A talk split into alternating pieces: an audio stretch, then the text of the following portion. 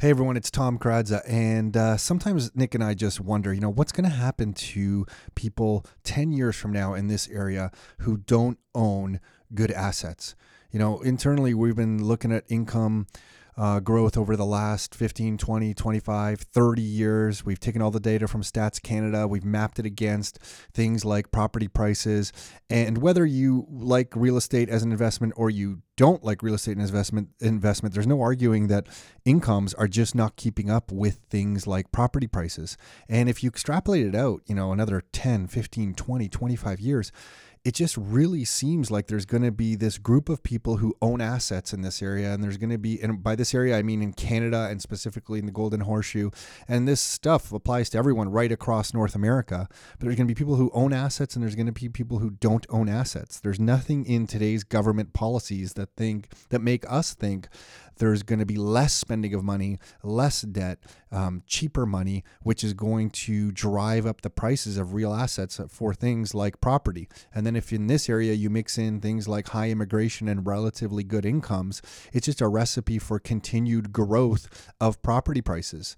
So sometimes I think we get a little lost in the weeds, maybe even arguing about what's the best strategy, what's the best, where's the best place to invest, and you kind of miss the big picture that is, you know, you want to own hard assets in your life in an environment where the government continues to keep interest rates low, um, continues to spend more than it takes in. I'm not even making a comment on the government's policy. Selfishly, I don't even really care. I know that might sound bad. I'm just selfishly thinking for my own family. And when these policies are in place, it really just seems like the best thing that we can do to protect ourselves from the declining value of the dollar is to own hard assets. So, you know, if you, if you haven't had the time to check out real estate, if you've been scared about it, or if you've, you know, been given bad advice about it in the past, we do a training class for uh, people who've never met us before. Um, we talk about our adventures in real estate. We teach about some real estate investing strategies. It's a 90 minute class. We do it about once a month or so. Um, register for that class. It's Nick and I who are always giving that particular class. We're both here afterwards. We can answer any questions. You can find the URL for that at CanadianRealEstateTraining.com. So if you go to CanadianRealEstateTraining.com um, and you want to learn more about real estate investing, you want to ask us any questions. At this point, we've pretty much been asked everything that you could possibly imagine. Come on out to our offices, come to that class. Um, we get really good feedback about that class, and we're sure you'll learn a thing or two, or hopefully you will. Um, afterwards, we stick around, answer any questions. So um, we have a limited amount of seating in that class our membership continues to grow um, and new people are constantly coming and and uh, and joining the membership. So if you want that kind of uh, if you want to come to us and you're not a member but you want some information from us, that class is the place to start. So it's CanadianRealEstateTraining.com. Um, if you fill in the information there, Jenny from our office will reach out to you and confirm your seat in the class. Make sure you have it. She'll give you the latest date details and the our address and all that kind of funky information. But if it's something that's been on your mind for some while and you want to meet a group group of people who are together are doing this, trying trying to figure out the strategies that work, trying to figure out how to create cash flow, trying to navigate through the financing, um, trying to find out the best lawyers and paralegals, and try to figure out the new Ontario Standard Lease Agreement and everything. Um, this is likely a good place to start, or at least you can check out what we're doing that way. So CanadianRealEstateTraining.com um, to come out and uh, and check us out, and that's the introductory class for uh, people who are checking out Rockstar and the whole Rockstar membership and the whole bit. So um, with that in mind. Um, Today we have on a great guest. Andy Tran is just a great guy. You'll hear some of his story. Um, we start off talking about um, nothing to do with second suites, which is turning into a little bit of how this show operates. We talk a little bit of uh, of things that have nothing to do with real estate almost on every episode. So uh, we kick off with that, but we uh, segue over into second suites and have that whole conversation. Um, Andy has been through a journey just like all of us have. Uh, we just uh, realized in chatting before the show that we um, we uh, worked in the same building when I was at Oracle Corporation in Mississauga for a couple years. He was working out of the same building for a little while. Um, so uh, small world, and then Nick, uh, Nick and him had crossed paths before. You'll hear it all on this episode of the show. At the end, Andy hand, hands out his URL uh, where you can find out more information about him. And like I mentioned, just a stand-up guy, a great guy, been through a lot himself, thinks like us. Um, that's it. Enjoy the show. Are you ready to live life on your terms? Is it time to take charge? Real estate, business building, the economy, health and nutrition, and more. It's the Your Life, Your Term Show with Tom and Nick Karadza. Are you ready? Let's go. Okay, we're on with Andy Tran. Except Andy, doesn't have a mic yet. No, Andy, you have a mic. Can you? T- Yeah. Let's hear some. There he Oh, is. there we we are live. Sure. We're, it's a, Perfect. this is a professional podcast. We're ready to go. But continue the conversation about the particle board walls. Yes. So we were we were just speaking about. Um, so we're going to speak about a lot about second suite. What are we speaking about today? Second suites, right? All sorts of real estate stuff. Anyway, so back in the day when I was I was working at the region of Peel up in uh, Brampton at uh, off of the 410 and Queen Street, and I was working up at that building, and I was going to look at. Uh, I'd started investing by that point, so I was going to look at different properties um, on my lunches and uh, probably during work hours too, which probably shouldn't say, but it's can't get fired from there now. So, um, so I was going to look at all these different Very properties. responsible government employee you were, Nick. Uh, of course, yeah, yeah, yeah. I did not fall into the stereotype at Were you driving a government truck?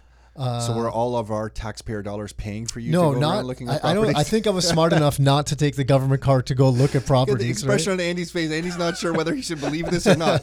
Andy, Oh, no, these no. are all true stories. Andy. I did take the government car to go home and take a s- when it was hot in the middle of the summer. I had to go swimming to kind of cool off. So I did take the government car to make a pit stop at uh, our parents' house to jump in the pool. That was very important. Yeah, I always see. I notice those uh, city vehicles, like you know, Region of Peel or uh, or or Halton Region, sort of parked under uh, a tree and you know under the shade in the summer. I don't know what, You what's know, going on there. It can be very stressful sometimes. You need to take those breaks, right? It's very important. But go on. So what were you talking about? These Um, properties? Yeah, so I was go- going into these properties looking at basement apartments, and uh, shortly afterwards, or I guess a few years after this time, basement apartments in in Brampton were just kind of outlawed completely. Like you couldn't even have a stove receptacle. They outlawed stove receptacles in the basement stuff because some of these basement apartments were just complete death traps. Um, I saw things. I saw walls built out of um, paneling. The the paneling that you would normally put like for wainscoting or something on a wall. That's what like the whole wall was built of, not drywall and then the paneling was just the paneling. Which that stuff goes up like like nothing, right? And it was just raw like raw wood that could just it would light a fire instantly. Uh, some other stuff that they used was almost like cardboard, like it was like a glorified cardboard for walls in these basement apartments and stuff. It was like the safety um, component of it or the safety thought was just not there whatsoever. Um, and it, it was I was in disbelief at some of these properties. I, I, I had never seen this before, and, you know, and, and someone had someone's like, yeah, that's a, a certain name for it, a toilet, but there was like a toilet that was basically just a hole. And that's what people used. There was, I think, a toilet in the hole or something. I, I don't know, but I had seen some things in these basement apartments that You're describing something pretty crazy now. no, no. If there but- was a hole and then a, a no, no, it was on the second. hole, it was on the second level, and it was like wood, wood, a wood box of plywood built around it or something. Like it, it was like I'm, I'm telling you, it was. Oh I, I wish at that time there were smartphones so I could have taken pictures. You wouldn't believe some of the stuff that I saw, and it totally freaked me out. And I was like, I don't want to own these types of properties and deal with these types of tenants that are going to, you know, comfortably live in these properties at all because, in, you know, just my beliefs were, were a different set. So second suites, that's why it's so important to talk about this. I mean, they've come a, f- a long way from what they used Yeah. to be or what, what they were and, viewed and, as. and we'll give you a, Andy a proper introduction in one second here. I just need to. The hole in the, the the floor just made me flash back to when I was backpacking through Europe and I was trying to get to Florence and the train stopped at a place called Firenze and I didn't know that that was Florence in Italian. And I just had to go to the wa- I had to change trains. I didn't know if I was lost. I was with a buddy, and we jumped off the train, and I had to go to the washroom. So I threw down my big backpack and I went into the washroom, and the washroom was just little holes in the ground with tread, you know, little places for your feet that had like tread on tread kind of Yeah. like some grip so that you could kind of squat down and you just, you know, that was the hole in the ground, that was the toilet. And I remember coming out of that washroom thinking, where are we? Are we lost in Italy somewhere? I didn't know I was in the outskirts And of you're like, Florence and this was a Yeah. classic toilet. This was probably 1994, no, 95 ish. Anyway, You know the funny thing about that is in in Asia, especially China, um, that w- that's a common thing throughout the country, right? But now they have high end hotels that actually have those types of setups where it's basically somewhere where you can just grip your foot, and it's it's it's not exactly a hole, but it's mimicking that. See, what's old is new again. yeah, That's- see, comes full it's the new circle. thing. Yeah. Squatty Potty, who knew? Squatty Yeah. Potty was ahead of its time. Yeah, that's a, that's amazing. But you know, uh, it's funny because I remember seeing on our aunts and stuff, and like every, well, they would just you know now we're way off topic, but our family in Croatia had no running water or plumbing when we went there, Andy, in the summers. And the first time I had to kind of go to the washroom as a kid, you just get used to going out in the bush. Right, you ta- and they would buy toilet paper. That was like their like splurge for us. That was like lu- that was luxury. Yeah, and we would just go in the bush and you just squat. You just got used to squatting. Like squatting wasn't like a big deal. You just wherever you were, you squatted. Anyway, yeah. So this- with this that took- introduction, definitely took a, a Yeah, little bit of a right turn to start Yeah, off uh, this one. Yeah. So Andy, um, will uh, y the, the whole second suite thing. How did you get? Can you describe what? Did you give the- Andy the intro yet? No, you I'm going to do an intro. to. Everyone will have heard an intro that I'm going to do before this. So a nice intro for Andy. I want to jump into the the second suite stuff. Um, Andy, how did you get started into? How did you get started in real estate? First of all, So with real estate, uh, it's something that I've always been um, since probably the mid 2000s. Something that I was always thinking about. And in 2006, not knowing what I was doing, me and uh, a few of my family members, like um, uh, like a few of my cousins, we just bought a pre-construction condo, and it was hilarious because we went into this uh, presentation center. This was downtown Toronto, on uh, Simcoe and Adelaide, and it was like five of us, and we went in. We're like, yeah, we're ready to invest. We want to we want to buy a pre-construction condo, and and we were just we were just pestering this lady and asking her a million questions. And this was like this condo was literally one hundred ninety nine thousand dollars, and we were saying, oh, you know what? Should we uh, should we do the three thousand dollar locker? Yes or no? Should we do the twenty thousand dollar parking? And we were constantly pestering. And meanwhile, she was probably getting.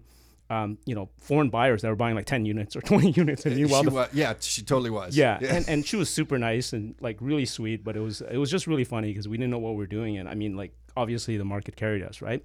But during that time, I um, did a lot of research, and I know a lot of the, your guests talk about uh, sort of uh, that that book that sort of changed your mindset, which is which is Rich Dad Poor Dad, right? It didn't really give you any tactical information, but it really just changed your mindset in terms of what the possibilities are, and it's not necessarily that you have to be sort of you know stuck in uh, you know a job or something that you're not you're not interested in right so i mean typically i was it was in that corporate environment where you know i didn't see myself being there for a long time and started learning about real estate and it wasn't until What were you doing in the corporate environment? What were you doing? uh, well, I so maybe I should go a little further back. Sure, Yeah. yeah. So I um, I came out of architecture school in the late '90s and uh, worked uh, for a bit uh, for a construction company, and I just I didn't enjoy it, um, and uh, so I actually went back to school and took something totally different, different, which was uh, telecommunications management. And uh, Whoa, that's a hard right turn. yeah, yeah, Yeah, yeah, okay. yeah, yeah. And um, funny, funny story. Actually, uh, Mark Greenwich was in my class. No way. Yeah, yeah. Oh my God. Yeah, there's for, so so many for people- anyone listening to this, When and you went to- at Sheridan? Sheridan College. Yeah, yeah. So when I was at Sheridan, I saw Mark come into No. some of my class into the computer lab because I was at Sheridan at the same time, um, taking whatever systems analyst or something. So I, did you ever we tell pro- me you saw Mark Greenwich? M- Maybe, not. Maybe. I don't know. I don't tell you everything. there's so many overlaps, like with with That's uh, funny. The Oracle building. So if you're listening so to if the you reason, saw a crazy guy screaming down the hall, maybe a little bit drunk from leaving the pub or something at Sheridan, that might have been me. did you go to the cage on Wednesday Oh, nights? we- not normally on Wednesday nights, no, but yeah, that's Wow. funny. so Andy was the nice studious person, and you were the person drinking too much for cheap beer. Yeah, and they well they At- also at had some a, place called the Cage. and they had they had the game the NFL Blitz in the arcade there, and I, I yeah. spent some qual- some serious quality time with that arcade game too. The reason that we're all having a reaction to Mark Greenwich is Mark Greenwich. I uh, I went to grade school with Mark Greenwich. Uh, I remember the first day that Mark walked into grade one because he started a couple days after the rest of us started. I guess he just moved into the area and he came in just bawling.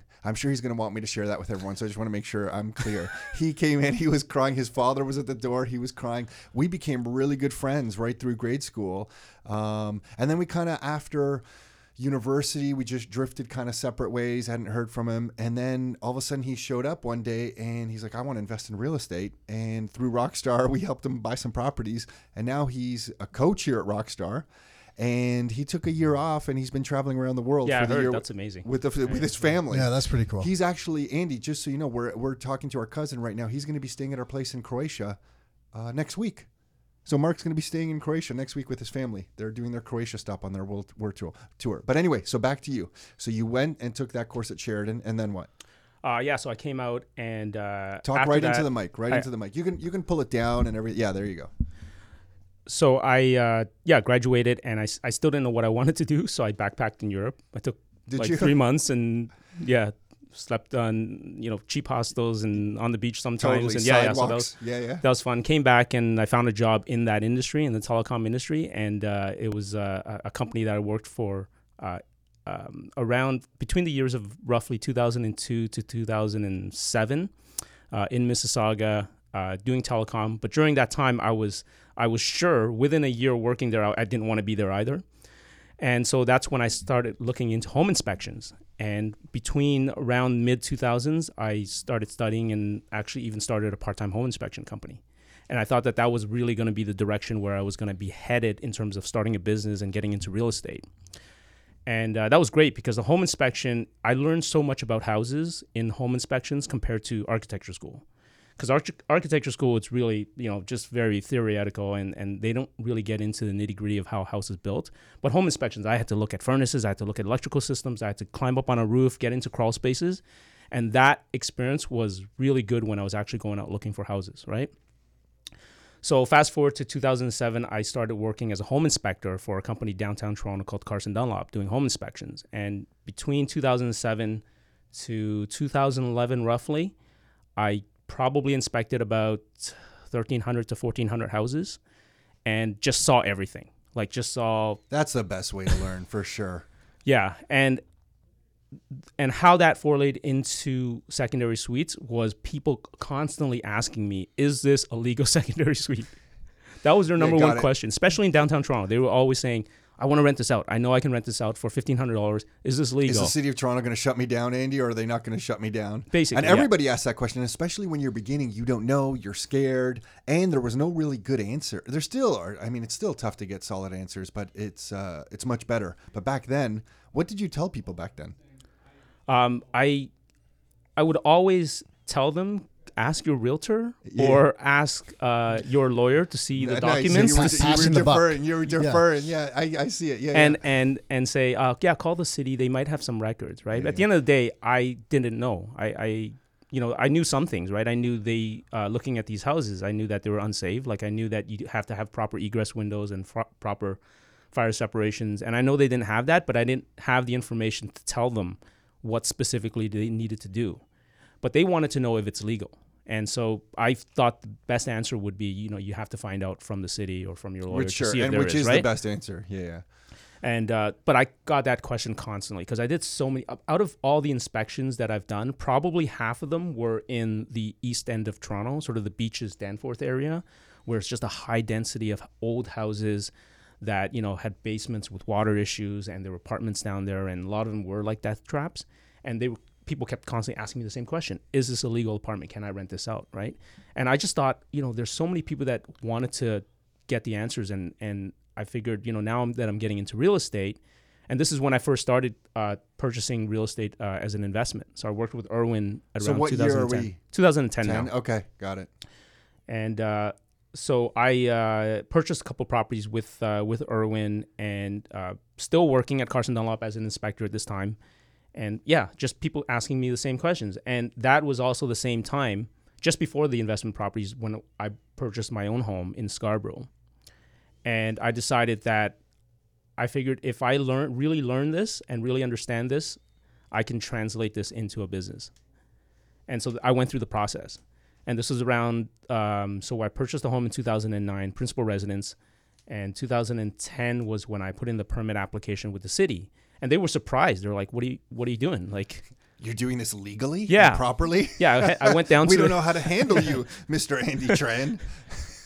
yeah I, at first i was just going to do it and i was like you know what this is a good opportunity for me to go through this process because people keep asking is you know is there a unit legal so i went to the um, uh, scarborough city hall in uh, scarborough town center and i you know um, i had really been been rusty with the stuff that i learned in school so i hand drew all my drawings and i took it to them and they were looking at me funny and they were saying what are you doing here right and i said um, doing doing a legal secondary base uh, suite i went through all the toronto bylaws and i know that you guys do allow them and he sort of told me, he says, "Yeah, but you know they're all illegal anyways." It was kind of funny because this was the this was the guy at the city. This is the guy at the front They're desk. all, we know they're all illegal. Basically, we know. Here's what he's saying: we know they're all illegal, but we need housing.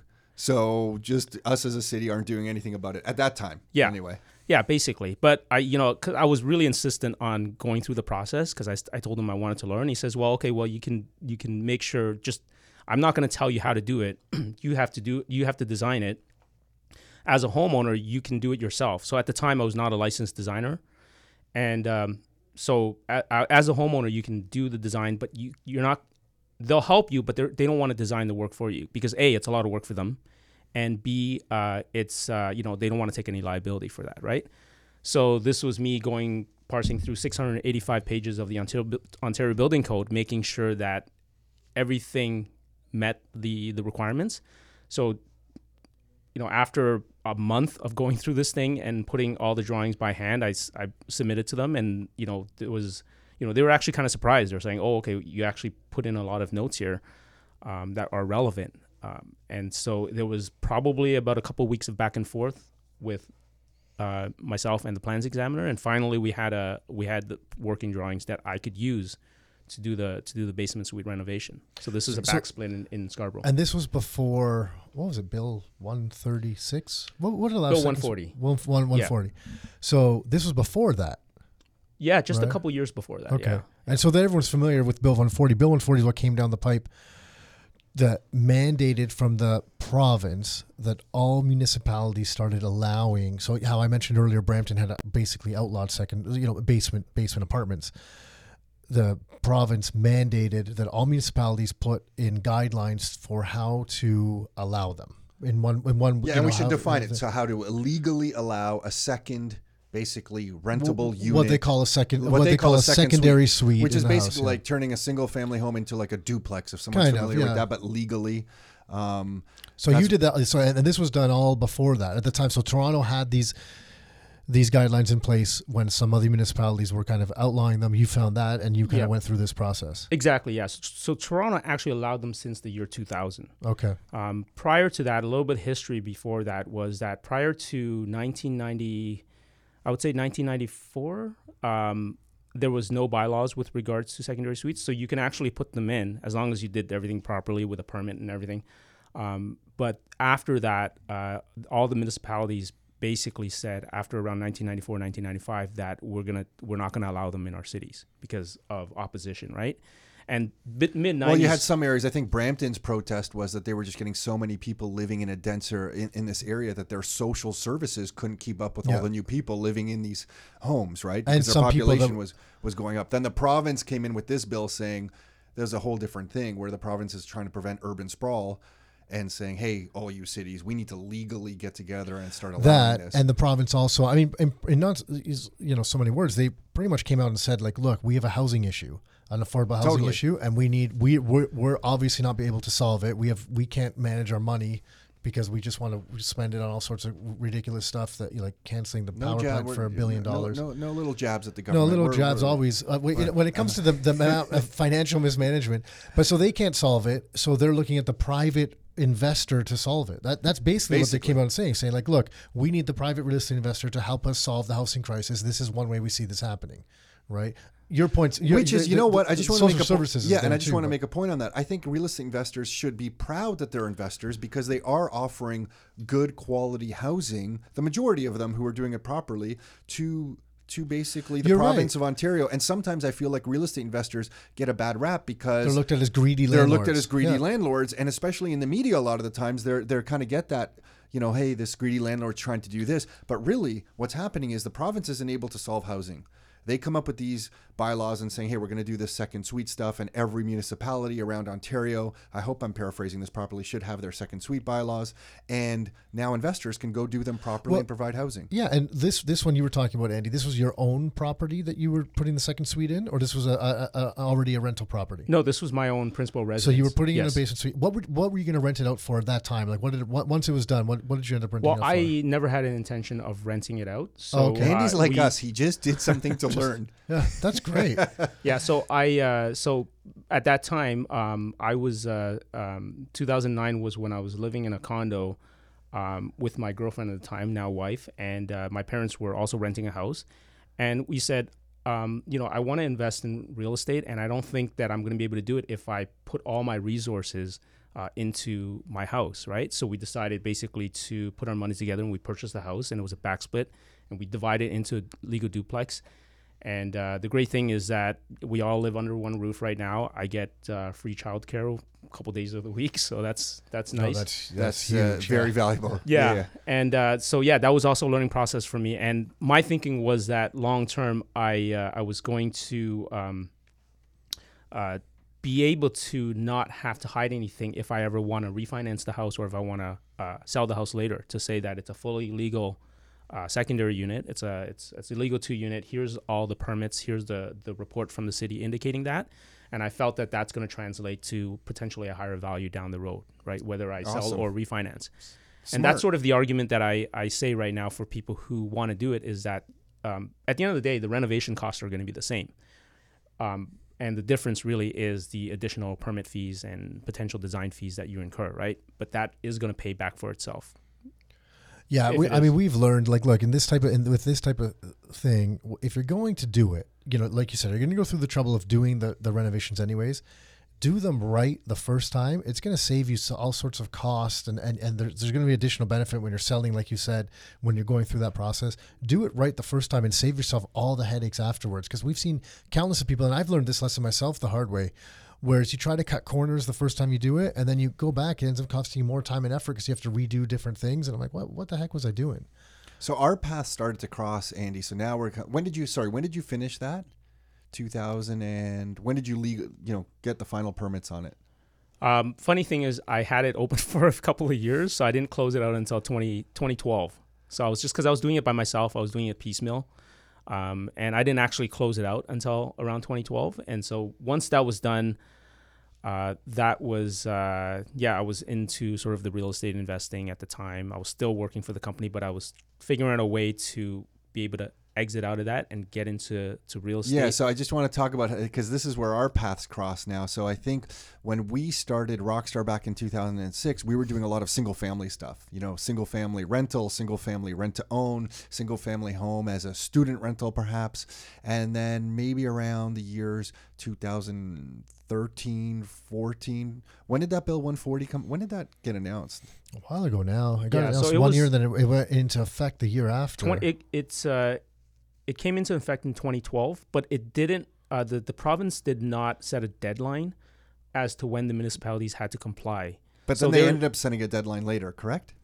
Um, not that I'm aware of. so basically, all the cities have pretty much all the major cities, especially the ones that we're looking at in terms of investments, they've complied with the with that bill. But there are still a few cities Okay. that Is that are why Oakville doesn't? I don't think Oakville has anything definitive. They do. Do They they? do. They do yeah, but they have yeah. specific areas. they took a while. Yeah, they took. It They seems took like a the while, yeah. longest. Yeah, it was Okay, so tough there man, was no- early on because it- it- all the cities had different um, guidelines, and which, which they still do. But then it was tough because no matter who you speak to at the city, you're getting a different answer. A lot of the time, like I remember calling, I, you know, it was depending on the city, but you would get some of them were very vague in what the guidelines were early on, and and there, uh, half the people that were answering the phones to answer those questions didn't have the answers. Whereas some cities all laid it out very nicely online. There was exactly what you needed to do. Um, there was a lot of kind of it was tough to get the information as an investor early on, even once the things were passed. I'm sure there's still some some difficulty with some municipalities where it's a little bit of a moving target sometimes when you're do- trying to go through the yeah, process. Yeah, there are a few cities that is is difficult, but in terms of uh, many of the cities that we're working with, it's day and night compared to when I started Yeah, back I in, believe in that. So 2010. which like are- it, there's there's a lot of good information. A lot of cities will have um, they'll have good sort of a couple of page cheat sheets in terms of some of the major things that they're looking at for the bylaws and the building code. But more Which are those cities? um, I would say uh, uh, when it comes to secondary suites, uh, cities like uh, Hamilton, um, Kitchener, Barrie, uh, they have really good uh, information in place. Um, Mississauga, um, I would say uh, a lot of a lot of the cities where it does make sense for us to invest and convert into two units and be able to make cash flow, they they have the the information in place right now. So because what they do about recognize it. Brantford? Uh, Brantford, yes, as well. Pretty good. Yeah. Uh, St. Catharines.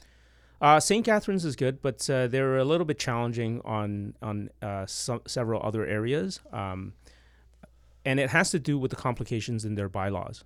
So um, I'll give you an example. So they have a um, a different way of interpreting a house that is a duplex compared to one with a with an accessory suite.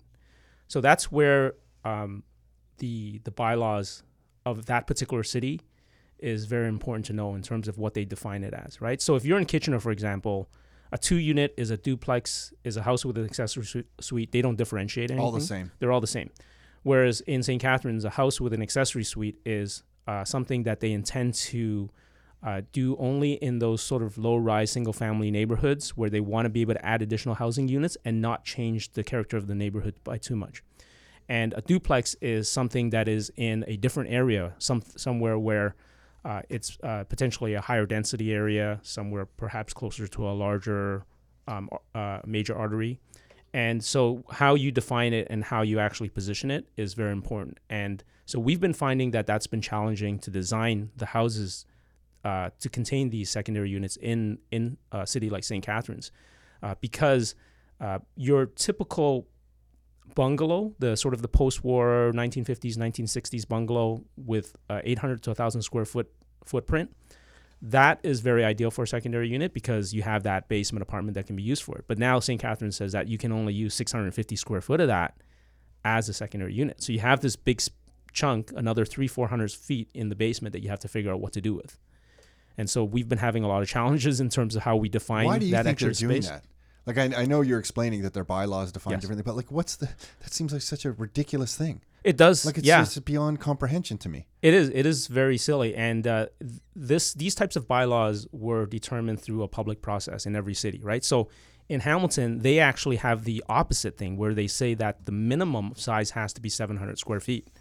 So, so in Hamilton, they say uh, One you can have the minimum, the other one's the maximum. Exactly, yeah. So most of the time they don't want that secondary unit to be larger than the than the upper unit. They want it to be 50% or lower. Some sometimes the city will say 40%. But um, with uh, yeah, with Hamilton they say minimum 700. With St. Catharines they say maximum 650. And I think the reason could be that um, I don't know, but maybe several years ago when they had this public process and they were saying, um, you know, we need to provide more affordable units. What can we do to sort of minimize the the, the um, uh, the changes in the neighborhood. And maybe one of the arguments was that if you make it smaller, there's potential for um, there's less potential for a large number of people to be in that unit. So it's not going to affect the neighbors as much. That's sort of probably the reason that I can see that. Could be. Could be keeping rents down too. Smaller units will generally get lesser rents. There, there could be any. You know, who knows the logic? Yeah, I can't even. that side. Can you? So, what's the process now for pick a city like you said? Barrie's pretty good, or Kitchener's pretty good. What would be the process to go through? Like, say someone is buying a single-family home. It's in an area that's zoned, or I wouldn't even say that. You lead us. You buy a home in an area. How do you turn it into a legal second suite? Yeah. So the first thing that's very important is to uh, make sure that you're in a in a zone that allows it. Um, there are certain certain cities with um, particular zones for whatever reason. Maybe it's close to a college where they will say they won't they won't allow secondary units because uh, potentially they're worried about students and things like that. Right? Um, there are specific entire cities that don't allow them. For example, Stoney Creek right now in Hamilton still doesn't allow them. Um, Ancaster, but I mean Ancaster is not an investor market anyways, right? But there are some cities where it's not zoned for it. See, the first first thing that's very important is to check the zoning. Um, a lot of information, like I said, are available online, either in a some sort of an interactive map that's online that you can go to that city's website and pull up a particular address and find out what are the types of things that you can do in that particular um, uh, property, like within within the within the property line, what you can do, and and that's very important, not just for secondary units, but if you ever want to consider doing small development, like turning it into uh, potentially a triplex or a fourplex or something down the road, it's something that's good to know. Uh, or they have some documents like uh, their uh, zoning bylaw document that you can you can download. Usually, it's like a couple hundred pages or something like that, and just go through and find out if your property within the zoning map allows it. Okay, or you can just pick up the phone and give them a call. Yeah, I was gonna say to pick up the phone. The only danger sometimes of picking up the phone and giving them a call back to Nick's point is sometimes you get legitimately the wrong answer. Yes. So if anyone listening to this, you pick up the phone and you get a call and you're suspicious if that's Yeah, the you gotta double right check answer, it. double check the answer. Sometimes you just know? hang up and call Call back and call speak to back in another a different person. customer service Yeah. rep and get Yeah. the different Yeah, answer. yeah, Yeah. Yeah, But you I'll- don't you don't know if you're speaking to a planning specialist that's been working there for 30 years or an intern that just got that there. yeah Yeah, yeah so and and you brought up another good point because a lot of investors we work with do this, uh, Andy. They'll buy properties as a single family home on a lot, a large lot in a city like a Kitchener or somewhere, or a Hamilton or a Barrie on a large lot, but it's in an area that they know the zoning will allow them to not build necessarily a second suite, but an extension. Or a second, uh, we have we have people doubling the size of their properties Yeah. um, because the city will allow up to a certain percentage of the lot to be used for the house footprint, and then they're building like a, you know they're doubling the size of the property, essentially doubling the potential income they're going to be making on that property. Yeah, they might be um, making the property bigger, adding a second story, whatever, depending on what the yeah, options yeah. are. I- i- in addition to doing things like second suites and stuff, so that zoning stuff can be really valuable information, even if you don't intend to build now. Just knowing what you said, Andy, is a huge, hugely valuable tip to investors. Yeah, you want to know what the the limits are, what the boundaries are, and then it's not even that you have to be within the boundaries. You can even go beyond the boundaries, and that's where you have to go through a variance process. But the key thing is that the cities actually, most of the cities, um, they're they're usually on your side when you want to do that type of stuff. It's just that they now have to involve the community as well for their input, because the cities they definitely want you to actually build more, right? They want they want more housing. So So I get the zonings okay. Next Yeah. step is so the next step is, uh, yeah, putting together the uh, um, the permit drawings, uh, basically all the documents to show how your unit is going to comply with the building code. So if you own the home, um, you can do it yourself. So if you understand the building code and you're okay with uh, putting together permit drawings, uh, you can do it yourself, or you can hire a architect, uh, what's called a BCIN designer, which is myself. Uh, building code BCIN stands for Building Code Identification Number, and it's basically um, Ontario's way to recognize that that person is qualified and they understand the building code enough to be able to uh, produce permit drawings and documents to so submit to how the do city. you have that now? Is that because of your architect architecture background? What, what Uh, yeah, well, architecture definitely helped it, uh, and just you know understanding the building code. I've ta- I've taken many building code courses, so I decided uh, when I first started the business in 2015, I actually outsourced um, a lot of work to other uh, designers, and I was basically that uh, person that was working with sort of coaching the the client and working with the designer. Um, but I decided it made sense for me just to get it uh, myself and to be able to sort of do do it also um, at the same time also having other other partner uh, architects and designers uh, that we can work with as well. and we didn't. So just at this point, is this when you walked away from your job? Uh, yeah, it was around that time. So I was I was basically fully employed up until um, uh, early 2017. So I was doing it part time for probably about uh, close to two years, doing it part time because you know I'm very risk What was it? Why, why did you? Why did so? Why why did you finally pull it pull it and say I'm I'm quitting. I'm going on my own. Oh, it's just uh, it just came down to the uh, the dollars, right? Uh, it, I was losing out on work because I didn't have the time. So um, I was at a point where the income that I was producing part time was not replacing my income, but it was um, it was probably around fifty percent, and I felt that at that point that if I had left my job full time, that the time that I had available will more than make up for for that other fifty got percent, it, and yeah. it, it definitely did. Another example of after. how uh, you know an entrepreneur or someone leaving their job is actually risk, Risk averse, averse, yeah. and not a risk taker. But uh, okay, so um, now you someone goes, they can hire someone like yourself, or for the, the homeowner, they can do it themselves. Right. And then if they hire someone like yourself, what is it exactly that you're doing? You're doing the drawings. You're making sure that everything in the drawing is going to be uh, done according to the bylaws of that particular area. Is that what's happening? Yeah, yeah. So we go uh, on Like site. window size. I remember there's some crazy stuff like amount of sunlight coming in and all this stuff that you've told us. Yeah, there's a ton of things. So the first thing we do is verify all the zoning for them first to make sure that it's uh, it complies, uh, and then we'll go on site. We'll uh, take all the measurements and then come up with a design that's going to meet all the bylaws. So f- make sure that we meet all the parking requirements, all the lot size requirements for the city, all that sort of stuff that is specific to the city. And then also make sure that everything complies with the building code, right? So things like building height, things like windows for for escape, uh, uh, we talked about ceiling height, um, fire, uh, smoke alarms, fire doors, fire separation. So we come up with that design, and our team puts together the permit drawings and all the specifications and documents. And instead of just handing it to the the homeowner or investor to say, "Here, you can take this now," we take it uh, to the city on their behalf, and during that two to three week process, that's when we will work with the city to make sure that uh, if there's any issues, that we will uh, make revisions so that it does comply with it. So then the Um, city gives you the thumbs up and says, "Okay, you can begin now. What doing the work? Yeah, Contractor can come in and begin using using these designs to actually implement the second suite." Right. Yeah. So they'll just give us the uh, the permit uh, drawings. One set. We we submit two sets to them, and they send us one set back, and they say that this is the one you have to keep on site. And there's also a permit document that you have to post on the window to show that you're actually doing um, work under under permits. Because if a neighbor walks by, they want to know that if you have that big garbage bin out there, that you're legitimately allowed to do the work that you're that you're proposing to do. So that's basically the the uh, approval from the city to say that now you can go ahead and do that work. And during the process, when's the city coming in to check anything? Are they? Yes, yeah. So there's uh, several. So uh, let's uh, take an example of an entirely unfinished basement or a basement where you're uh, gutting it uh, and bringing it down to the foundation.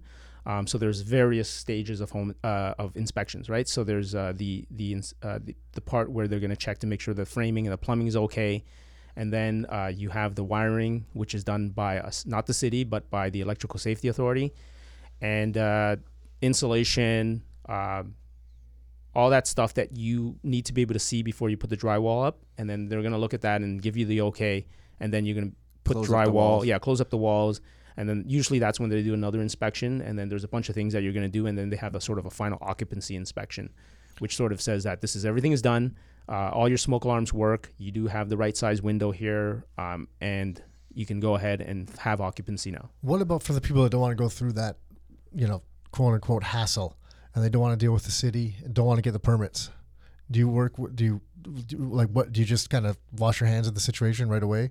Do you, re- you know, I know, I know what you obviously recommend to do it, but there's, there's got to be some people that kind of come out and say, look, I just want to put up some walls here. I'm Yeah. going to build a unit in the basement. You know, a And you couple just kind of tell me stuff like kind that. of sort of what to do. Yeah, can you just give me advice, and I'll, I'll just going to find a contractor to deal to, to, to, to do it. You know, I don't I don't want to get the permits. Yeah, no, that that happens actually all the time. All the time we, we go in and It's uh, crazy how much that happens. There's uh there's various reasons, and I never tell somebody that they have to get a permit or they have to do it legal because I do understand that a lot of times it is a difficult process. A lot of times it may be something that is perhaps not even a safety concern. You know, maybe they have, um, you know, all the uh, all the proper uh, fire separation. They have the the the egress windows, and they have everything that you know makes this a pretty safe apartment. But uh, for some reason, maybe there's a particular area, you know, that is a little bit lower than the required uh, height uh, for for headroom. Maybe there's a room like the living room doesn't meet the 150 square foot requirement. Those are more comfort issues. And if somebody doesn't want to rent a house because the living room is too small, they can choose not to rent it, right? So in a lot of situations, I'll I'll let people know that you know it's it's probably uh, it's it's totally up to you, right? At the end of the day, you can't call it legal until um, the city actually has approved it and you do have paperwork, right? But doesn't that say something about the contractor that's willing to do go in there and do the work without the perm without the proper permits? Right, because like like like right away, if I got if I got a contractor that is willing to start doing the work for me, well, he's like, yeah, don't worry, we don't got to get permits. I'm just wondering, for someone that's doing you know my job, I'm just wondering what other corners he's willing to cut, and kind of what you know what problems I might run into afterwards. I I, I don't know. Like I'm I'm, I'm asking. Like and you, know I don't know from what you, you've seen. I guess maybe you don't. Do you deal with the contractors directly when you're working with these guys with with the your with the clients like with yeah, the some yeah.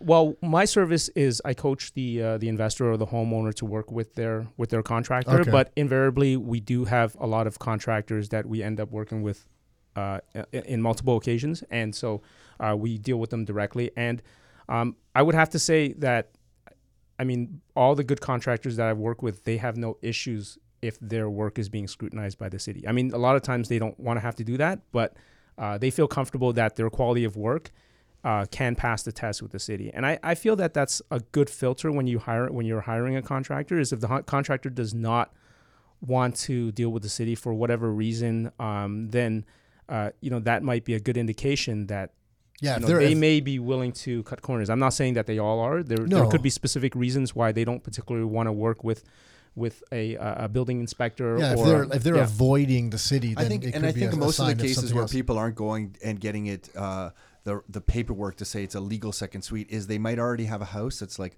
na- they feel is 90% close to meeting all the right criteria. So they're like, ah, do I really have to kind of, you know, my ceiling heights are really low, a little bit in this one area, which is might going to prevent me from getting the legal permit.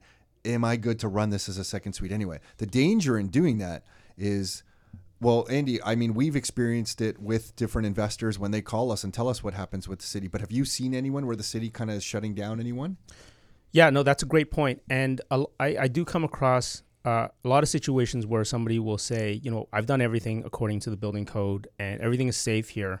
Um, Yeah, I've and done then they every- and then and then what happens is that, uh, um, you know, for some reason their tenant has an issue with a neighbor, and so this is the biggest issue, and this is actually the uh, uh, the source of probably about twenty five percent of my business is um, people will come to me after they've got that notice on the door or for knock from the inspector to say that uh, we noticed that you have multiple tenants in here because the neighbor called us, right? We won't tell you which neighbor, but we opened up a file. And unfortunately, in those situations, even though you have everything done properly, um, And they're in an area of the city that's zoned for it. yes, yes, they can't they can't continue. They either have to bring it up to standard now, or they have to uh, basically remove the uh, the the cooking facility so that it's not a legal apartment. The good news is that uh, most of the cities we've worked with, they're not very, in my experience, anyways, they haven't been very heavy-handed in terms of saying to people that you know they're gonna you know they're gonna find them right away or they're going to uh, you know shut them down right away. Usually, they'll give them an opportunity to sort of do what's necessary. Um, so in those situations, that's sort of the good news, right? Um, so my recommendation would be that you know if you're doing it brand new, you might as well just go through the process now. Um, and then in the other in, in the other instance where you already have it, it's totally up to them, right? I can't I can't make a decision for somebody. um, Yeah. whether the, they the, the worst case scenarios that we've seen is when someone's operating a quote unquote second suite in an area of the city that's not zoned for them. And then those tenants that are in the basement have a problem with the neighbor. And then the city's called to the house. And then it's just a complete shutdown. Because the, the you know they're not zoned, they're not in an area that's zoned for it, so they're the city's just saying, hey, you can't run this here, and that turns into a disaster because now you have tenants living down there that needed to find a new place to live. Maybe the income on the property that you thought it was going to generate is now cut almost in half. So those are kind of the nastiest kind of situations. sometimes the tenants will call too, like after that's they. true. Yeah. We've heard situations Yeah. like this. Yeah, because they're trying to get the landlord in basically in some kind of trouble for whatever reason. Yeah, so they have a dispute, Yeah, right? yeah, it happens yeah. sometimes, right? Landlords and tenants. There's sure. disputes We've heard, sometimes, yeah, right? we've heard about that kind of situation. On occasion. Yeah, Yeah. yeah. yeah. So uh, yeah, sometimes when um, you know down the road, like Yeah, yeah. sometimes they And I- left, they've left already, and it could be just kind of a little. little kind of stab right back at the landlord. Yeah. It's true, and those are the kinds of situations that we've heard of. Yeah. Um, it always kind of gets rectified, but uh, the bottom line in those situations is that if you thought you were going to get a certain amount of income on the property, you're likely not because you're going to have to turn it into just a single uh, family rental as opposed to uh, second suite and kind of because the income in places like a Barrie or a Kitchener or wherever we're doing this, the east side of the city, the income can really change when you do a second suite. The reason we started talking about this is this when this Bill 140 got announced, Nick at one of our events went out and said, "Hey, everyone, we've been doing a lot of single family for a, a uh, long time, but prices keep increasing, obviously in this area. Here's an opportunity to really raise the income and create some cash flow on properties, which makes these so interesting. Because on some of the uh, second suite stuff that we've seen." Um, we're renting out the main floor for you know 14 15 even 1600 dollars Oh, more. We've we've Right. done some, some at eighteen. eighteen hundred Yeah, dollars. So conservatively, we can say fifteen, sixteen hundred dollars. sure, some yeah, at eighteen hundred dollars. And the basement's shocking me because the basement was nine hundred back in the day, but now it's a thousand, eleven hundred, twelve hundred. We've seen some. I think we've seen one basement now at fourteen hundred. Yeah, yeah, multiple. yeah, multiple, yeah, so you're talking anywhere now from. What is that? From 28, 2900 to 33, 3400 dollar range on one quote unquote single family home that's legally operating as a second suite yeah, drastically changes the numbers. yeah. It, it's crazy how much um, people are charging for well done, really nice basement Really nice. apartments now. Well, that's the problem because because I 'Cause mean it, there's no there's no sup- the supply that's out there is kind of crappy. It's like it's like so much other rental housing. You know, when when you keep your your stuff up to a certain standard in a market that has just low standards eh, historically, you know, the stereotype of low standards, and it kind of applies to most of the the units available. It's they're easy to fill and they're easy to get a premium on. Right? It's just kind of what it's worth. so you've been shocked on some of the prices people are getting for the basements as well. Then Yeah, absolutely. Like sometimes uh, I'll, I'll follow up with a client after they've uh, rented it out because I just want to get the numbers so that I can show other people, right?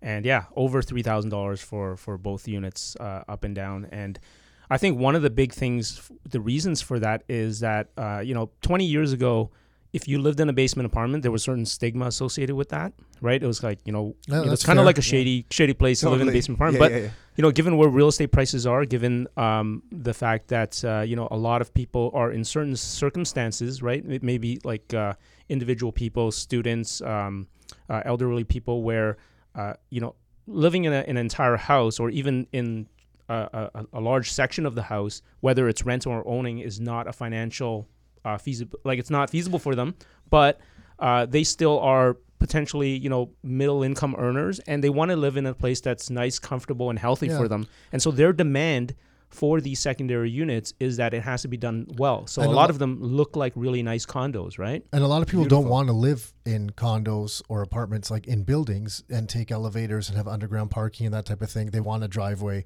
that they can pull up to and just one set of stairs they can get in and out of their unit for. So like some people prefer the condo, they want the high unit with the view and stuff like that, but but some people don't, right? So there's uh yeah, there's there's demand for them. It's for also sure. a reflection of what's happening in this area of the world, right? In Canada, there was always this kind of perception that you would kind of grow up and buy your single family home for your family. But when we visit our family in Europe, I mean, Carol has, still has, my wife has relatives in Italy.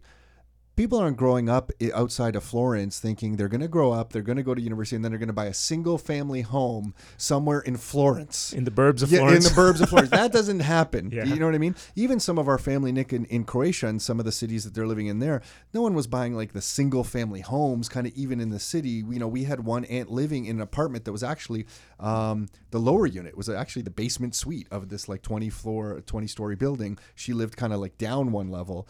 Um, so in European cities that have, you know, population growth that's been much longer than the Golden Horseshoe area, this is quite normal to not live or occupy the entire dwelling, the entire structure that you're living in.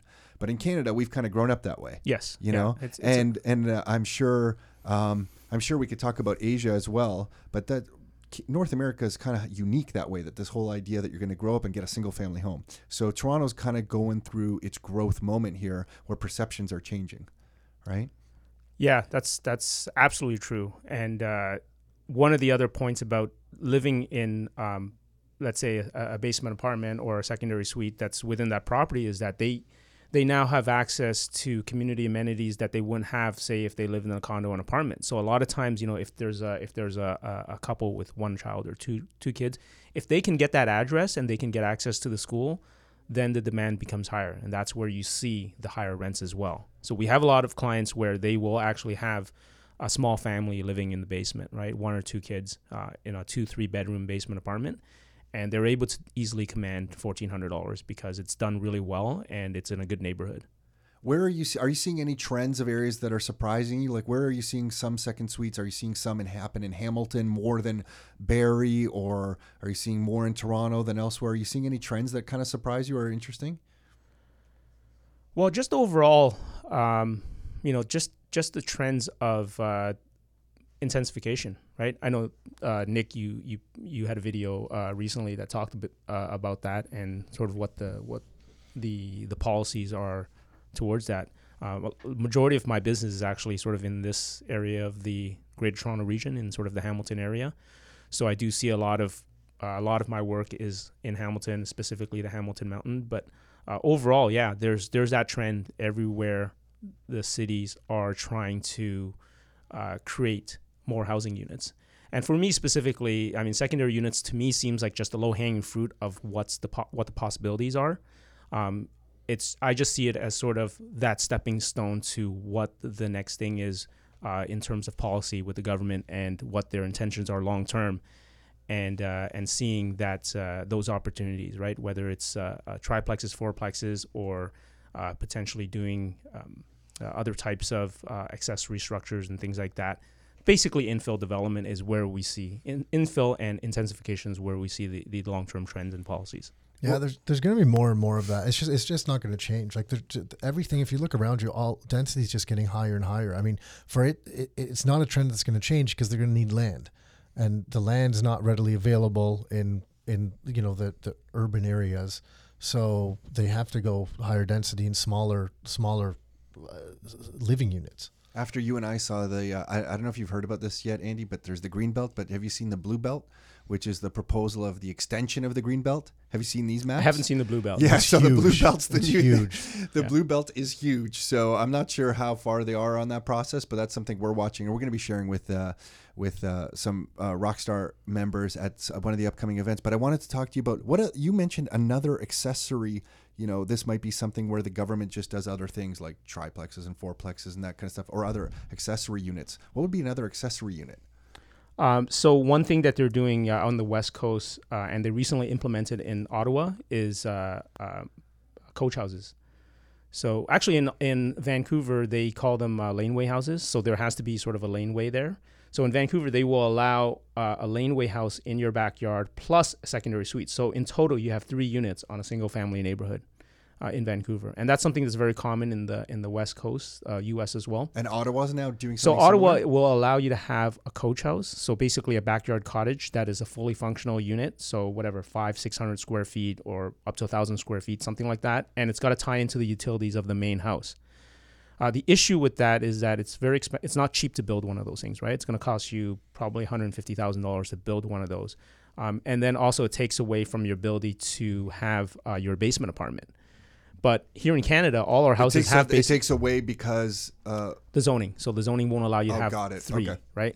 So I, I see, uh, you know, probably within a few years, uh, and there's a lot of rumblings in the city of Toronto about this, is to have to allow laneway houses. I think that's going to be the first step, and there may be uh, some talk later on of being a peop having the ability to do accessory units in your backyard as well, potentially with uh, secondary suites. So if you look at all of our lots uh, in North America, the way they're designed, they're just these cul-de-sacs and street and suburban neighborhoods where you have a really long, narrow lot. So something like 40 or 50 by 150. That back portion is not being utilized to its fullest extent, right? So uh, slowly, slow as, as time progresses, I think the governments are going to start saying that we're going to make we're going to have to make better use of that. This is land. why I think if you're in an area like you brought up Hamilton, if you're in an area like Hamilton and you can buy a lot now on a house with one of these deeper lots, you might you might have some potential in the future for doing some awesome stuff. Eh, This is also kind of just another thing to me that I remember Nick a few years ago people were telling us, "Ah, you know what? Prices for properties are getting so high and we, you know, you can't really create the cash flow anymore." There's always a way to create cash flow. Things are always dynamically changing. If you're kind of creatively thinking about this kind of stuff, you could be doing these things years ago, like when Andy, you had started. I think a lot of times people look at property prices and then they just shut down thinking, oh my God, the idea of being a real estate investor is over. But look what's happened in the last few years with second suites. Now there's like a legal way to do it and to up your income on one single family property.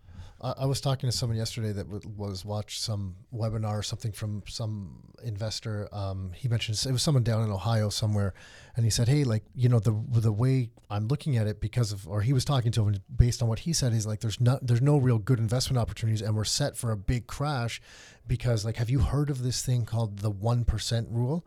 Oh. And I started laughing because I'm like, well, yeah, I haven't. I mean, that disappeared here a long time ago. So for anyone listening, the one percent rule is like if the if the you know you try to get one percent of the value of the home In to- rent. in rent, right? So if the home's five hundred thousand, you try to get five thousand dollars in rent. And I'm like, yeah, that those dynamics. We were actually hitting that really We did around the year yeah. 2000, right? So so, but those dynamics changed a lot, and it doesn't mean that the market. And, and I mean, look, this is our opinion, right? But it doesn't mean there's the, a market correction for rentals because you can still generate cash flow. To your point, so you don't need one percent of the rent to generate cash flow. I'd jump on an opportunity to, to buy something, a property that generates, you know, that, that meets that rule. But it just in this area it doesn't really happen because it's, it's a different area. Um, the areas he was talking about don't have the same population numbers, the immigration numbers, the employment numbers, that type of thing. But to us, it's still about generating cash flow because the way I always explain this is like the the the more cash flow you have on a property, the greater, the thicker your safety net is when you invest in real estate. Nothing's ever guaranteed, right? But if you're generating 500 bucks a month in cash flow, then you have a much thicker safety net than someone that's generating 20 bucks a month or someone that, that, that's negative and is just banking on appreciation. And um, this gives you those opportunities, Yeah, they're- right? Because historically, like we've spoken about before, which is always important to remember, is you know, even if the underlying value of the property changes, historically rents don't shift in, areas. Even even areas like it. We'll go back to Ohio, since this guy was speaking specifically about Ohio.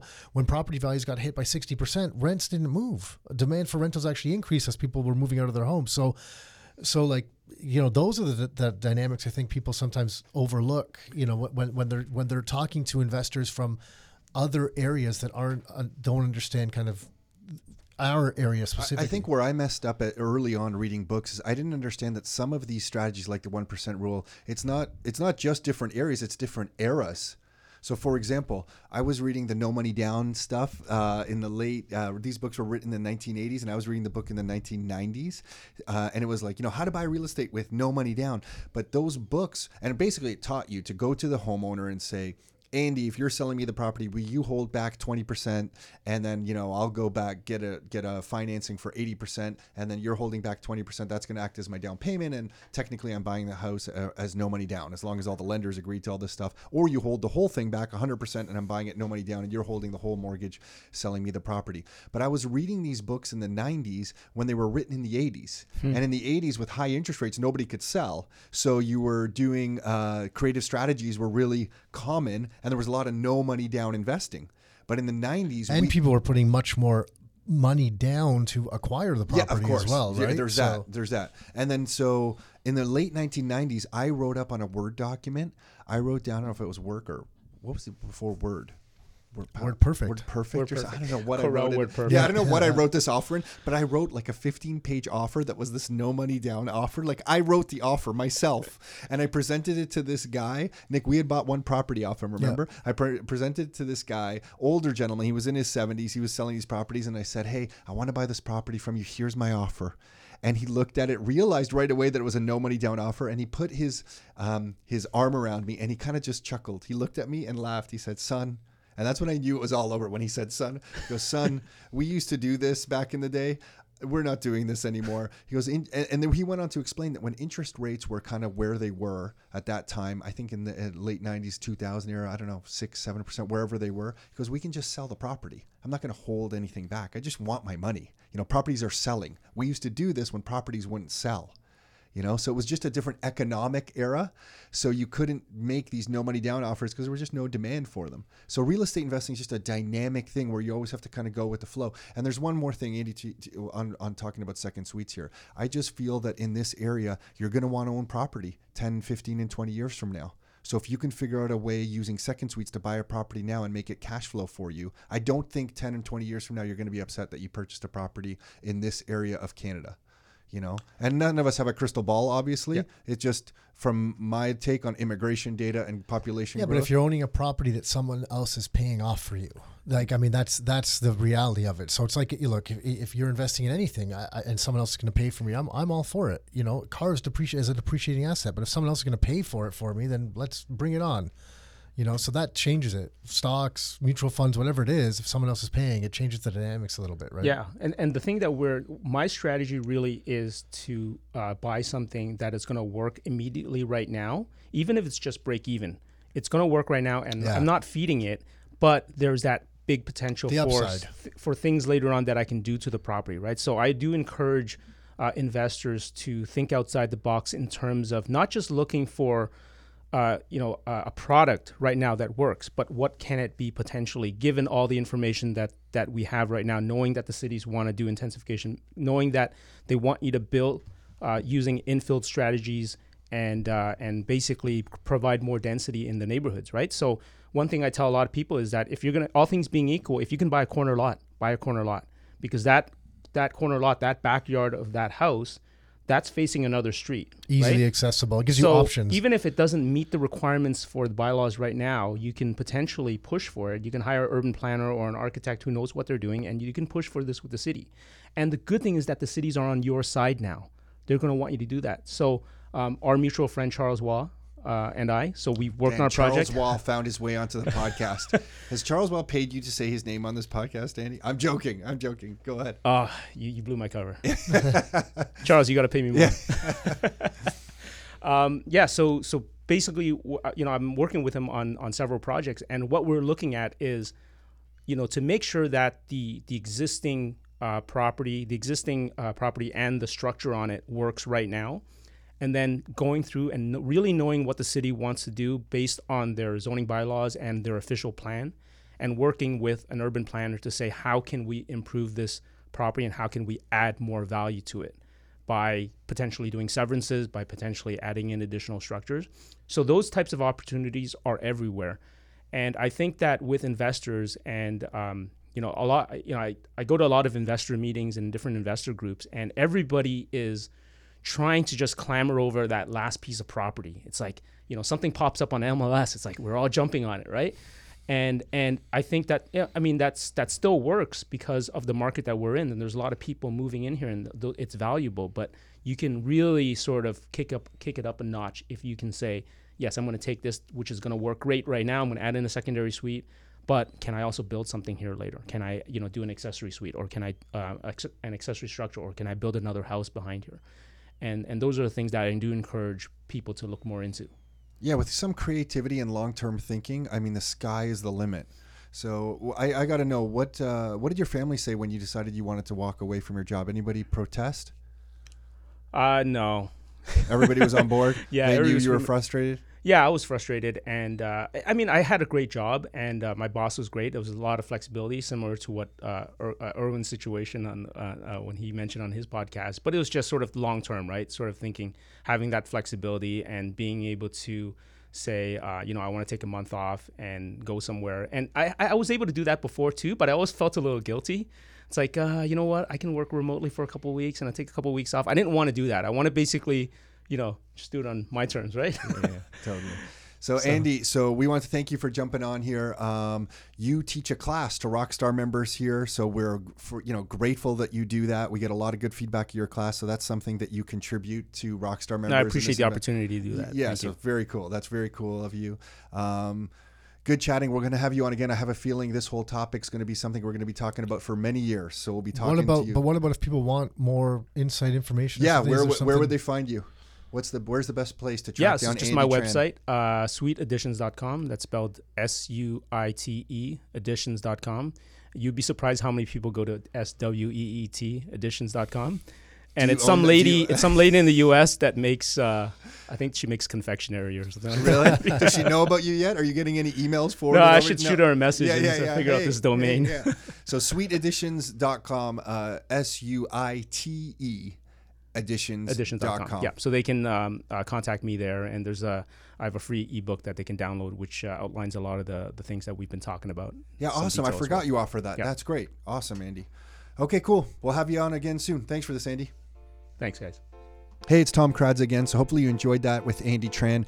Um, we always appreciate when anyone pops in here and, and uh, shares good information like he just did. If you want any real estate information of any types, whether it's one of our books, training class, videos, the best place to go for that is always going to be rockstarinnercircle.com. So you can go to rockstarinnercircle.com. We have three different books there that we give away the Income for Life book, one of our On the Streets book, which is a, a series of different articles we've written over the years, and then the Your Life, Your Terms book, which is a book where e- every chapter is written by a different investor that we've worked with over the years. We get a lot of great feedback on that book. It's probably the book we've done the least promotion around, um, but you can get a free copy of that book there as well, including the one that we share the most, which is Income for Life for Canadians. That book's on there too. So three books you can get. Um, you can sign up for our introductory training class on that website as well. There's tons of blog posts and articles and different resources on that site. So everything you want as a real estate investor, you can check out at rockstarinnercircle.com. Thank you so much for listening. Thank you for the great feedback that we're getting. If you haven't had a chance to give us some feedback on iTunes, we'd appreciate it if you could. It means a whole bunch to us. It really kind of is the juice that keeps this going. We're still having a blast doing all this stuff. Um, but any feedback you can share, whether in person, via email, on iTunes directly, we really appreciate it all. So thank you to all of you who've done that. And if you haven't had a chance to do that when you see us, or if you get a chance to email us or anything like that, please feel free to share your feedback. Um, the the e- the best email for um, to, to give us something from these podcasts is podcast at rockstarinnercircle.com. If you email podcast at rockstarinnercircle.com, that will always find its way to us in one way, shape, or form as well. That's it. Thanks for listening. Until next time, your life, your terms.